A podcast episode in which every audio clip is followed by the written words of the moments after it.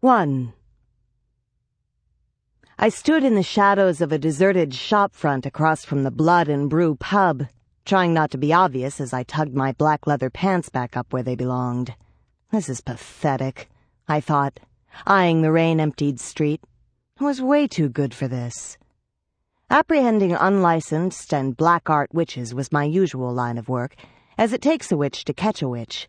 But the streets were quieter than usual this week, Everyone who could make it was at the West Coast for our yearly convention, leaving me with this gem of a run. A simple snag and drag. It was just the luck of the turn that had put me here in the dark and rain. Who am I kidding? I whispered, pulling the strap of my bag farther up my shoulder. I hadn't been sent to tag a witch in a month, unlicensed, white, dark, or otherwise.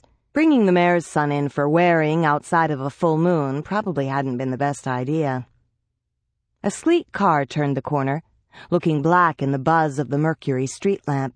This was its third time around the block. A grimace tightened my face as it approached, slowing. Damn it, I whispered. I need a darker door front. He thinks you're a hooker, Rachel. My backup snickered into my ear. I told you the red halter was slutty. Anyone ever tell you that you smell like a drunk bat, Jenks? I muttered, my lips barely moving. Backup was unsettlingly close tonight, having perched himself on my earring.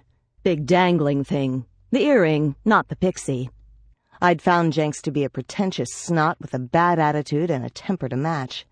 But he knew what side of the garden his nectar came from, and apparently pixies were the best they'd let me take out since the frog incident.